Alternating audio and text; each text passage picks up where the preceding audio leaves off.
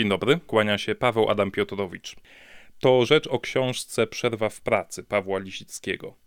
Powieść tę przeczytałem jednym tchem, choć przyznać muszę, że przebrnięcie przez pierwszych 60 stron było prawdziwym wyzwaniem. Proszę się nie zniechęcać, potem robi się naprawdę ciekawie.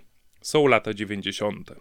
Tomasz, redaktor słabo przędzącego tygodnika, zostaje wysłany jako korespondent na konferencję o przyszłości ludzkości, w czasie której podpisana ma zostać deklaracja o drodze rozwoju człowieka w XXI wieku. Konferencja odbywa się w Wiedniu, a obecni są na niej znaczący przedstawiciele wpływowych światowych organizacji ONZ-u, NATO, Komisji Europejskiej, rządu USA, kościołów.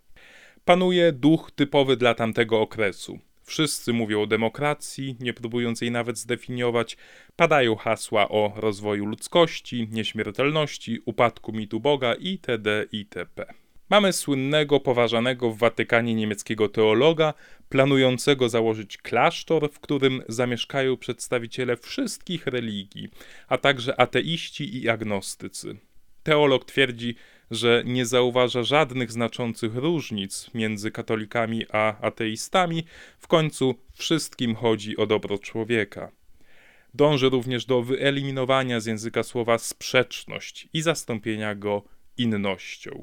Znaczącą rolę odgrywa również światowy rekin finansowy, który od ręki wynajmuje dwie sieciowe agencje reklamowe, aby prowadziły akcję PR-owską dla jego wielkiego projektu.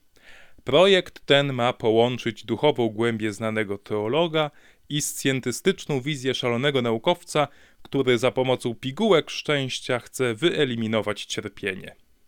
A co ma z tym wszystkim wspólnego pięćdziesięcioletni Tomasz? No cóż, on przez przypadek, czy raczej samą obecność w Wiedniu i pożądanie w stosunku do pewnej pięknej Ormianki, wkręca się w niezgorszą aferę i niczym killer nieświadomie zabija. Ale nie zdradzajmy zbyt wiele, całość opiera się na suspensie, w końcu to thriller polityczny. Powieść Lisickiego ma kilka mielizn narracyjnych, ale przekonująco kreśli kiczowatą atmosferę intelektualną lat dziewięćdziesiątych, która dzięki Bogu odeszła już w niebyt. Przerwa w pracy musi kojarzyć się z czarodziejską górą, bo w obu książkach autorzy wychwytują i oceniają prądy intelektualne danej epoki. W obu rozgrywa się również prowadzona przez dwóch starszych filozofów walka o duszę człowieka. Do dzieła Tomasza Mana Lisickiemu daleko, ale i za przerwę w pracy należą się redaktorowi naczelnemu Rzeczpospolitej słowa uznania. Paweł Adam Piotrowicz, do usłyszenia.